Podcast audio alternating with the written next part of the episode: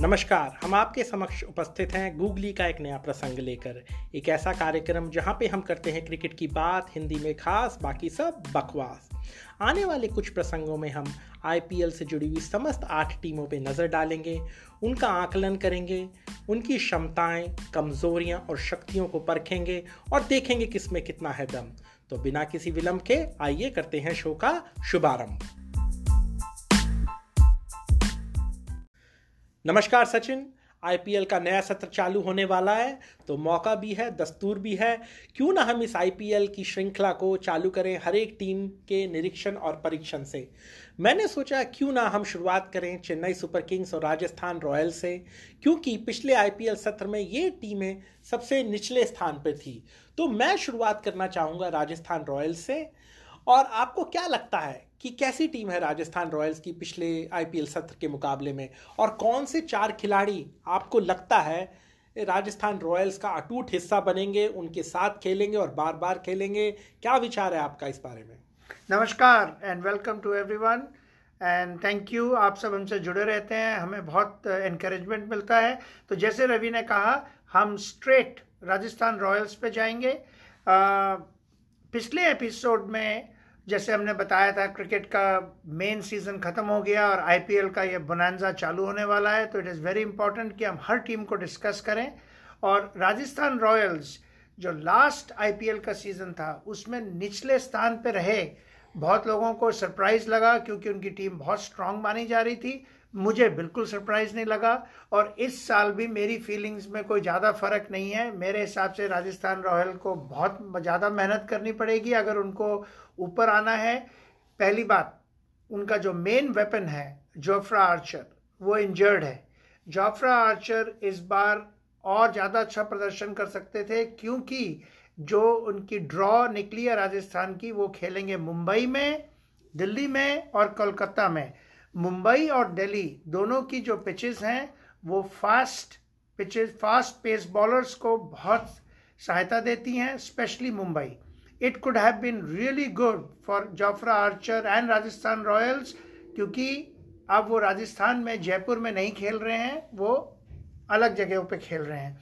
जहाँ तक कि उनकी टीम की बात है बैटिंग में उनकी पूरी एक तरह से ये इंग्लैंड की टीम है।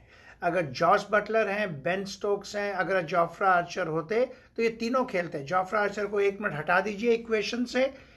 जो चार अंतर्राष्ट्रीय खिलाड़ी जो इनके लिए बहुत ज़्यादा इंपॉर्टेंट हैं और जिनको कि बहुत मेहनत करके अपने आप को प्रूव करना पड़ेगा बिकॉज़ बाकी टीम यंग है, उनको अपने साथ खींचना पड़ेगा, वो रहे हैं Jos Buttler, Ben Stokes, Chris Morris, जो कि बहुत हाई टिकट आइटम गए थे इस ऑक्शन में। साथ में उनके पास जो इन एंड आउट रहेंगे वो हैं एक मेरे हिसाब से एंड्रू टाई जो बॉलर हैं उनका फॉर्म किस तरह से रहेगा? बहुत अच्छा खेले हैं Andrew Tye in, in past Punjab के लिए एक बार बहुत अच्छी उन्होंने बॉलिंग करी थी। साथ में मेरे खास I like him very much मेरे एक फेवरेट प्लेयर हैं डेविड मिलर और David Miller could be an X factor for Rajasthan so इन पाँच खिलाड़ियों के बीच में चार बनेंगे जो इनकी टीम में खेलेंगे। अब मैं क्विकली इनके और प्लेयर्स के बारे में आता हूँ। संजू सैमसन को कैप्टनशिप दी गई है, जो कि मेरे हिसाब से बिकॉज़ उनको एक डोमेस्टिक प्लेयर को कैप्टन बनाना था because it is always self select in the team Sanju Samson बहुत अच्छा खेलते हैं, काफ़ी अच्छी क्लिप पे खेलते हैं, और पिछले साल उन्होंने बहुत अच्छा खेले थे, लेकिन प्रेशर उनके ऊपर रहेगा। बाकी उसके हिसाब अलावा उनकी कोई इंडियन बैटिंग में इतना दम नहीं है यशस्वी जायसवाल के बारे में बहुत हाई उम्मीद थी, लेकिन वो इन एंड आउट रहे थे टीम से। जहाँ तक कि ऑलराउंडर्स की बात है, उनके पास दो ऑलराउंडर मेरी नज़र में बहुत अच्छे हैं। राहुल टेवाटिया थोड़े फिटनेस की वजह से इंडियन टीम में नहीं खेल सके, लेकिन उनमें दम है। शिवम दुबे का मैं अच्छा फ़ैन हूँ। बहुत बढ़िया हिटिंग करते हैं बट समाव वो एक हाई लेवल पे वो परफॉर्मेंस नहीं दे पा रहे हैं तो उनके ऊपर काफ़ी दारोमजार रहेगा इस बार। जहाँ तक कि बॉलिंग की बात है आई लाइक कुलदीप यादव लेकिन ही हैज़ बीन हैविंग एक बहुत ही रन ऑफ़ बैड लक और वो उस तरह से है। रही बात कार्तिक त्यागी, वो यंग लड़का है, अच्छी हाइट है, ऑस्ट्रेलिया में नेट बॉलर की तरह से गया था। मेरे को उससे काफ़ी उम्मीद है। मैं जयदेव उनादकत का बिल्कुल फ़ैन नहीं हूँ। हर बार दस बारह करोड़ वो टिकट में ले जाते हैं। और कभी भी वो परफॉर्म नहीं कर पाते हर बार उनकी दम की होती है लेकिन अगली बार वो फिर उनको आई थिंक उनकी किस्मत बनी हुई है। सो so, जहाँ तक मेरे हिसाब से राजस्थान रॉयल की बात है it is a very average team highly dependent on Jos Buttler and Ben Stokes मेरे हिसाब से वो इस साल भी लास्ट फोर में ही रहेगी। क्या कहना है रवि आपका वेल well, मेरे को ये राजस्थान रॉयल्स की टीम अच्छी लग रही है। मैं सही मायने में बोलूँ। और उसका कारण है इनके पास जो ऑलराउंडर्स की सूची है। आप उसमें देखिए क्रिस मॉरिस हैं बेन स्टोक्स राहुल तेवतिया शिवम दुबे श्रेयस गोपाल और महिपाल लोमरोर जो हैं वो एक अपकमिंग खिलाड़ी हैं। तो मुझे लगता है इनके पास जितने भी ऑलराउंडर हैं ये इनके लिए डिफरेंस साबित हो सकते हैं। जहाँ तक बॉलिंग की बात है बॉलिंग में जोफ्रा आर्चर के ना होने से हाँ इनकी बॉलिंग में इतना दमखम नहीं रहेगा, मगर इनकी बॉलिंग को कमी की इनके सारे ऑलराउंडर पूरा कर सकते हैं, बहुत ही आसानी से। बाकी कार्तिक त्यागी एक अच्छे बॉलर साबित हो सकते हैं, कार्तिक त्यागी और एंड्रयू टाइक और मयंक मार्कंडे भी कुछ हद तक मैं कहूँगा।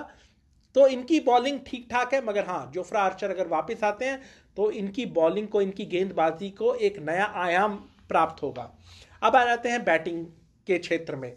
बल्लेबाजी में संजू सैमसन और जास बटलर ओपन करेंगे। अगर जास बटलर का बल्ला चल गया तो तो भाई सब भूल जाओ। तो अपना सामान बांधो और घर जाओ। मैच राजस्थान रॉयल्स जीत गया। यहाँ पे प्रॉब्लम है संजू सैमसन। वो बहुत ही इनकंसिस्टेंट है। कभी तो चलते हैं और कभी नहीं चलते। दूसरी बात कि तीसरे नंबर पे कौन आएँगे?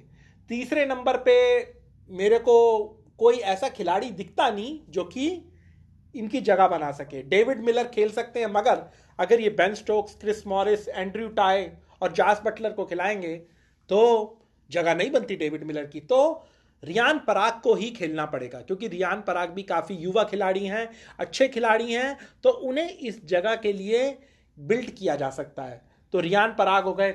यशस्वी जायसवाल, आपने बिल्कुल सही कहा, यशस्वी जायसवाल की अभी डोमेस्टिक में भी क्या कहते हैं, सैयद मुश्ताक अली और विजय हजारे में भी, ये इनका बल्ला कुछ खास चला नहीं।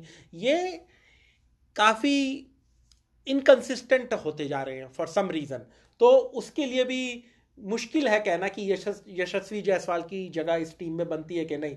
तो हाँ मगर अगर आप तीसरे नंबर पर, अरे हाँ तीसरे नंबर पर रियान पराग नहीं आ सकते, क्योंकि तीसरे नंबर पर तो बेन स्टोक्स आएँगे।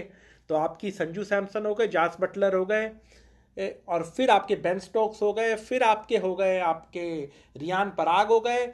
उसके बाद चाहे तो आप एक बल्लेबाज को और खिला सकते हैं, वो आपका मन है, मनन बोरा को खिला लीजिए। उसके बाद आपके राहुल तेवतिया, शिवम दुबे, श्रेयस गोपाल तो मेरे को टीम अच्छी लग रही है हाँ। कम्बिनेशन कैसे ये संतुलन बनाते वो एक देखने वाली बात होगी। और बॉलिंग में अगर जोफ्रा आर्चर वापस नहीं आते और इनके जो एंड्रयू टाए और कार्तिक त्यागी बॉलर अच्छा नहीं करते, फिर इन्हें वहाँ पे परेशानी हो सकती है। तो ये टीम मेरे को लगता है, अब की बार निचले चार में तो नहीं रहेगी। अगर ये कोशिश करेंगे तो चौथे नंबर तक आ सकते हैं ये लोग। तो राजस्थान रॉयल्स, मैं काफ़ी उम्मीदें रख रहा हूँ इनसे और हो सकता है अच्छा खेलें अब की बार ये। चलिए ये तो मेरे और रवि के बीच की बात रहेगी। सीज़न ख़त्म होने के बाद डिनर की बात हो गई। सो so, पक्का लास्ट फोर राजस्थान रॉयल मेरी तरफ़ से और रवि की तरफ़ से टॉप फोर में। मेरे हिसाब से टॉप फाइव में। टॉप फाइव तो रवि ने अपने आप को बेल आउट कर लिया है थोड़ा सा मैंने बेल आउट नहीं किया बट टॉप फाइव में मैं कहता हूँ राजस्थान रॉयल्स अपनी जगह बनाएगी। चलिए सर अब हम बात करते हैं चेन्नई सुपर किंग्स की। यहाँ पे इस आईपीएल की पृष्ठभूमि पे एक कहानी जुड़ी हुई है और या प्रश्न कह लीजिए क्या ये थलाइवा जिसे हम एम एस धोनी भी बोलते हैं क्या उनका ये आखिरी आईपीएल होगा? तो इस प्रश्न का उत्तर तो हमें आईपीएल के बाद ही मिलेगा मगर ये काफ़ी इंटरेस्टिंग सवाल है इस आईपीएल के लिए। सब एम एस धोनी की जहाँ तक बात है ना तो किसी ने कहा कि भाई आपका ईमेल एड्रेस क्या है? तो लोग अपना ईमेल एड्रेस चाहते हैं Mahendra Singh Dhoni at Gmail dot com जैसे रवि चाहता है कि Ravi at Gmail dot com मिलता नहीं मिलता है। मैं कहता हूँ, धोनी ने अपनी कहानी अपने आप लिखी है, वो है Gmail at Mahendra Singh Dhoni dot com तो महेंद्र सिंह धोनी जो है, वो बस सीज़न के एंड में ही पता चलेगा, क्योंकि सारे हिंदुस्तान में अगर किसी में दम है तो वो महेंद्र सिंह धोनी है। I am a big fan of Mahendra Singh Dhoni तो चेन्नई की जहाँ तक मैं बात करता हूँ it was a surprise last year to me कि वो इतना स्ट्रगल करे। मुझे उस टीम की कुछ केमिस्ट्री पिछले साल में कुछ जमी नहीं। मतलब वो शुरू से जब प्लेन में चढ़े थे एयरपोर्ट पे ही रिलैक्स्ड ज़्यादा थे मास्क नहीं पहने हुए थे, उनको बेचारों को हिट हुआ कोविड का। जो भी हुआ, वो चलिए हिस्ट्री है।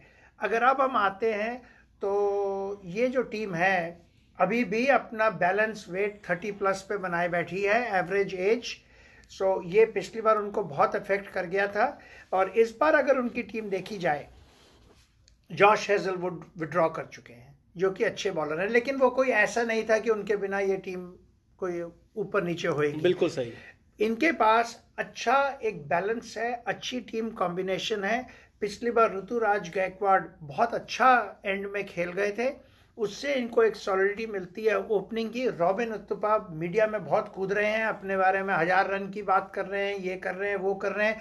जहाँ तक कि अगर ऑनेस्टली मुझसे पूछा जाए तो शायद मुझे लगता नहीं वो रॉबिन उत्तपा की जगह इलेवन में भी हंड्रेड परसेंट है कि नहीं। लेकिन चलिए मैं बैट्समैन की बात करता हूँ। तो मैं आपसे यहाँ हाँ, रवि, रवि कुछ कहना चाह रहा हाँ, मैं आपसे सवाल पूछता हूँ तो सलामी बल्लेबाज कौन होंगे? देखिए सलामी बल्लेबाज मेरे हिसाब से फाफ डू प्लेसी अपनी जगह बनाए रखेंगे और उनके साथ ऋतुराज गायकवाड़ ओपन करेंगे। हम्म। और यहाँ पे आते थे आपकी बात रॉबिन उत्तपा की। रॉबिन उत्तपा का चांस इस टीम में तब आ सकता है अगर आपके ऋतुराज गायकवाड़ नहीं चले। मेरे हिसाब से Ruturaj Gaikwad is an investment for the future उसके बाद तो Raina is back so Ambati Rayudu और रैना के बीच में वन डाउन टू डाउन की बात रह जाएगी। उसके बाद इनके पास बहुत ही सॉलिड ऑलराउंडर्स हैं। अगर ध्यान से देखा जाए, Ravindra Jadeja my favourite is back Dwayne Bravo खेलेंगे। अगर अपनी उनकी थोड़ी सी एंकल इंजरी और थोड़ा सा उनके पाँव की चोट का कहानी थी but otherwise Dwayne Bravo Sam Curran Ravindra Jadeja three solid allrounders और शुरू में Mahendra Singh Dhoni Faf du Plessis Ambati Rayudu Suresh Raina Ruturaj Gaikwad पाँच वो, तीन ये आठ हो गए। और बॉलिंग में तो मैं उनका बहुत बड़ा फ़ैन हूँ। Shardul Thakur, Deepak Chahar Lungi Ngidi sorry मैं आई एम सॉरी यार, वो जैसे भी मेरा नाम बोला, वो खेलेंगे। साथ में उनके पास स्पिनर में I have always seen Imran Tahir to be next factor but उनके पास ओवरसीज प्लेयर्स का ओवरलोड होने की वजह से कई बार इमरान खेल पाए, नहीं खेल पाए, पर लेकिन उनके पास करण शर्मा भी हैं। So Robin Uthappa is trying his best media में इतना बोल के कि वो इलेवन में खेले। आई एम नॉट श्योर लेकिन अगर एक दो मैच में रॉबिन उत्तपा चल गया तो अपनी जगह बना जाएगा। आई हैव अ फीलिंग इस बार Chennai Super King top four में जाएगा बॉटम फोर में नहीं रहेगा। क्या मैं ये दिल से बोल रहा हूँ? दिमाग से? सच्ची दिल से बोल रहा हूँ, क्योंकि I want Chennai Super King to be in the top four और मेरे हिसाब से अच्छा बैलेंस है। और इसमें एक प्लेयर और हैं जो कि वो मिस करेंगे, हरभजन सिंह। मेरे को हरभजन सिंह में उनके पास एक अच्छा लगता था, लेकिन उन्होंने रिलीज़ किया हरभजन को, कलकत्ता ने उनको पिक किया है। Moeen Ali is going to be the X factor Moeen Ali has been the fastest two thousand run close for England Moeen Ali बहुत अच्छे फील्डर हैं बॉलर हैं, अच्छे हिटर हैं। सो आई थिंक ये as I P L progresses we will see Chennai Super Kings do better and better yes they are not playing at their home ground अपने home ground पे नहीं खेल रहे हैं, लेकिन जहाँ भी जाएँगे, धोनी का डंका हाई मैं आपसे इस बात से सहमत रही हूँ। मेरे को लगता है चेन्नई का स्थान निचले चार में बना रहेगा। और उसका कारण मैं आपको बताता हूँ। उसका कारण है उनके पास कोई भी धुआंधार धराशाई कर देने वाला बल्लेबाज नहीं है। जिस तरीके से राजस्थान रॉयल्स में बेन स्टोक्स हैं जिस तरीके से जॉस बटलर है, उस तरीके का चेन्नई में एक भी बल्लेबाज नहीं है जो आपको अपने दम पे, अपने बल्लेबाजी के दम पे मैच जिता सके। हाँ बोलिए सवाल, क्या सवाल है आपका? ऐसा है, आज मेरे और रवि के बीच में कोई एग्रीमेंट नहीं हो रहा है, लेकिन इसका मैं सिर्फ़ एक ही इनको काट दूँगा। आप बात करते हैं धुआंधार बल्लेबाज की, इस साल महेंद्र सिंह धोनी चलेंगे चलेंगे और जब महेंद्र सिंह धोनी का बैट बोलता है तो सारी दुनिया सुनती है। देखिए के एल राहुल तो टीम के साथ बने हुए थे उनका बल्ला तब भी नहीं चल पाया।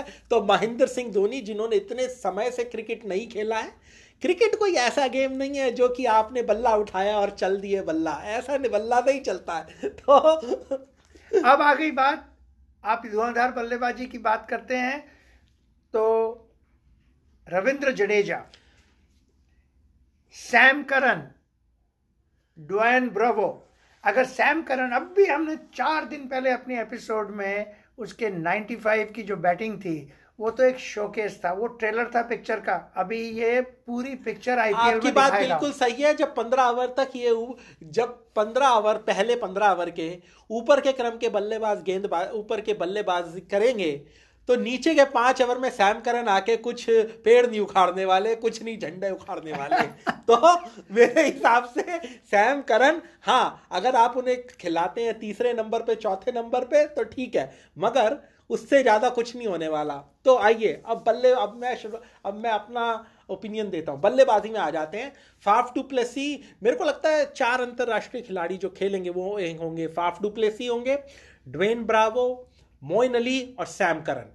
अब लुंगी नगीड़ी और सैम करन के बीच में हो सकता है कि कौन खेले कौन नहीं खेले तो इस वजह से इस वजह से मुझे लगता है कि रॉबिन उत्थप्पा खेलेंगे खेलेंगे क्योंकि इन्हें अपने स्वदेशी प्लेयरों को भी खिलाना पड़ेगा क्योंकि आप चार से ज़्यादा खिलाड़ियों को नहीं खिला सकते हम्म। अंतर्राष्ट्रीय खिलाड़ियों को एक टीम के अंदर तो मेरे को लगता है टीम ऐसे बनेगी रॉबिन उत्थप्पा और ऋतुराज गायकवाड़ जो है वो ओपनिंग कर सकते हैं। तीसरे नंबर पे फाफ डुप्लेसी आ सकते हैं। तो चौथे नंबर पे अंबाती रायडू आ सकते हैं। अंबाती रायडू के बाद महेंद्र सिंह धोनी। महेंद्र सिंह धोनी के बाद आपके ए, सुरेश रैना भी खेल सकते हैं। और उसके बाद आपकी ये तीन ऑलराउंडर हो गए। Dwayne Bravo Moeen Ali Sam Curran Ravindra Jadeja. तो देखिए आठ प्लेयर तो ऑलरेडी ऐसे ही हो गए हैं आठ से ज़्यादा। और उसके बाद आप दीपक चहर और शर्दुल ठाकुर को लगा लीजिए। तो कैसे ये अपने बल्लेबाजी को बेहतरीन तरीके से इस्तेमाल करते हैं और कैसे किस रफ्तार से ये रन बना सकते हैं, उस पर बहुत निर्भर करेगा। जहाँ तक गेंदबाजी का ताल्लुक है, देखिए, गेंदबाजी तो मुझे थोड़ी सी दीपक चहर ने काफ़ी अरसे से बॉलिंग नहीं करी है। शरदुल ठाकुर ठीक है, वो बहुत समय से बॉलिंग कर रहे हैं, मगर उन्हें मेरे को लगता है थोड़े विश्राम की आवश्यकता है तो देखना पड़ेगा उनका वर्कलोड कैसे मैनेज किया जाता है। बाकी सैम करन रविंद्र जड रविंद्र जडेजा ने भी काफ़ी समय से बॉलिंग नहीं करी है तो काफ़ी मेरे को लगता है इंटरेस्टिंग रहने वाला है, मगर मैं अपनी बात पे अडिग हूँ कि चेन्नई सुपर किंग्स निचले चार में बने रहेंगे। बोलिए सचिन, क्या कहना चाहते हैं आप?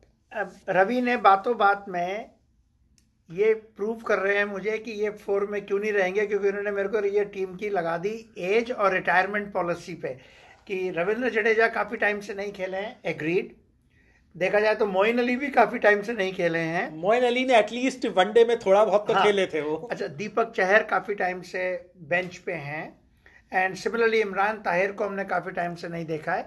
बट यू नो ये सारे चीज़ें as I P L progresses कोई एक दो हफ़्ते में नहीं होता, ये जब थोड़ी गर्माई पकड़ जाता है, जब one third of the season is over और तब सारी चीज़ें शेप लेंगी।